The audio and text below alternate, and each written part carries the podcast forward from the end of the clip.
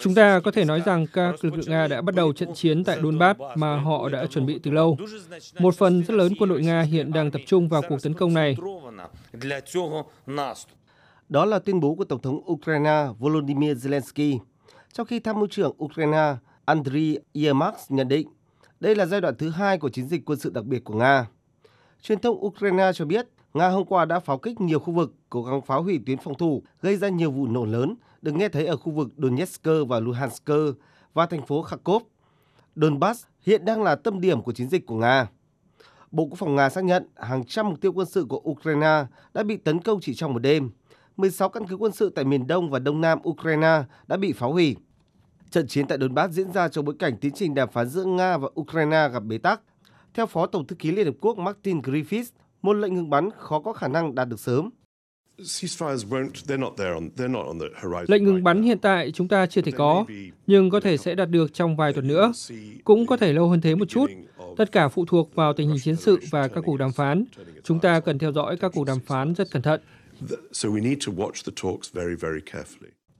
Văn phòng Tổng thống Nga hôm qua cáo buộc Ukraine liên tục thay đổi lập trường của mình khi đề cập đến các vấn đề đã được nhất trí trong các cuộc đàm phán trước đó.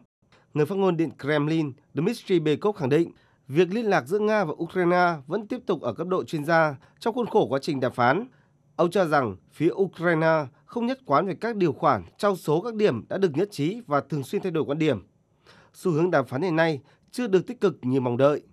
Cùng ngày tại Thổ Nhĩ Kỳ, quốc gia trung gian cho các cuộc đàm phán giữa Nga và Ukraine, người phát ngôn của Tổng thống, ông Ibrahim Kalin cho biết Ankara sẽ tiếp tục nỗ lực đưa Moscow và Kiev vào bàn đàm phán, song thừa nhận tiến trình đàm phán hiện nay tương đối khó khăn. Trước diễn biến chiến sự phức tạp tại Ukraine, Tổng thống Mỹ Joe Biden hôm nay sẽ có cuộc điện đàm với các nước đồng minh để thảo luận tình hình và tìm cách gây thêm áp lực lên Nga.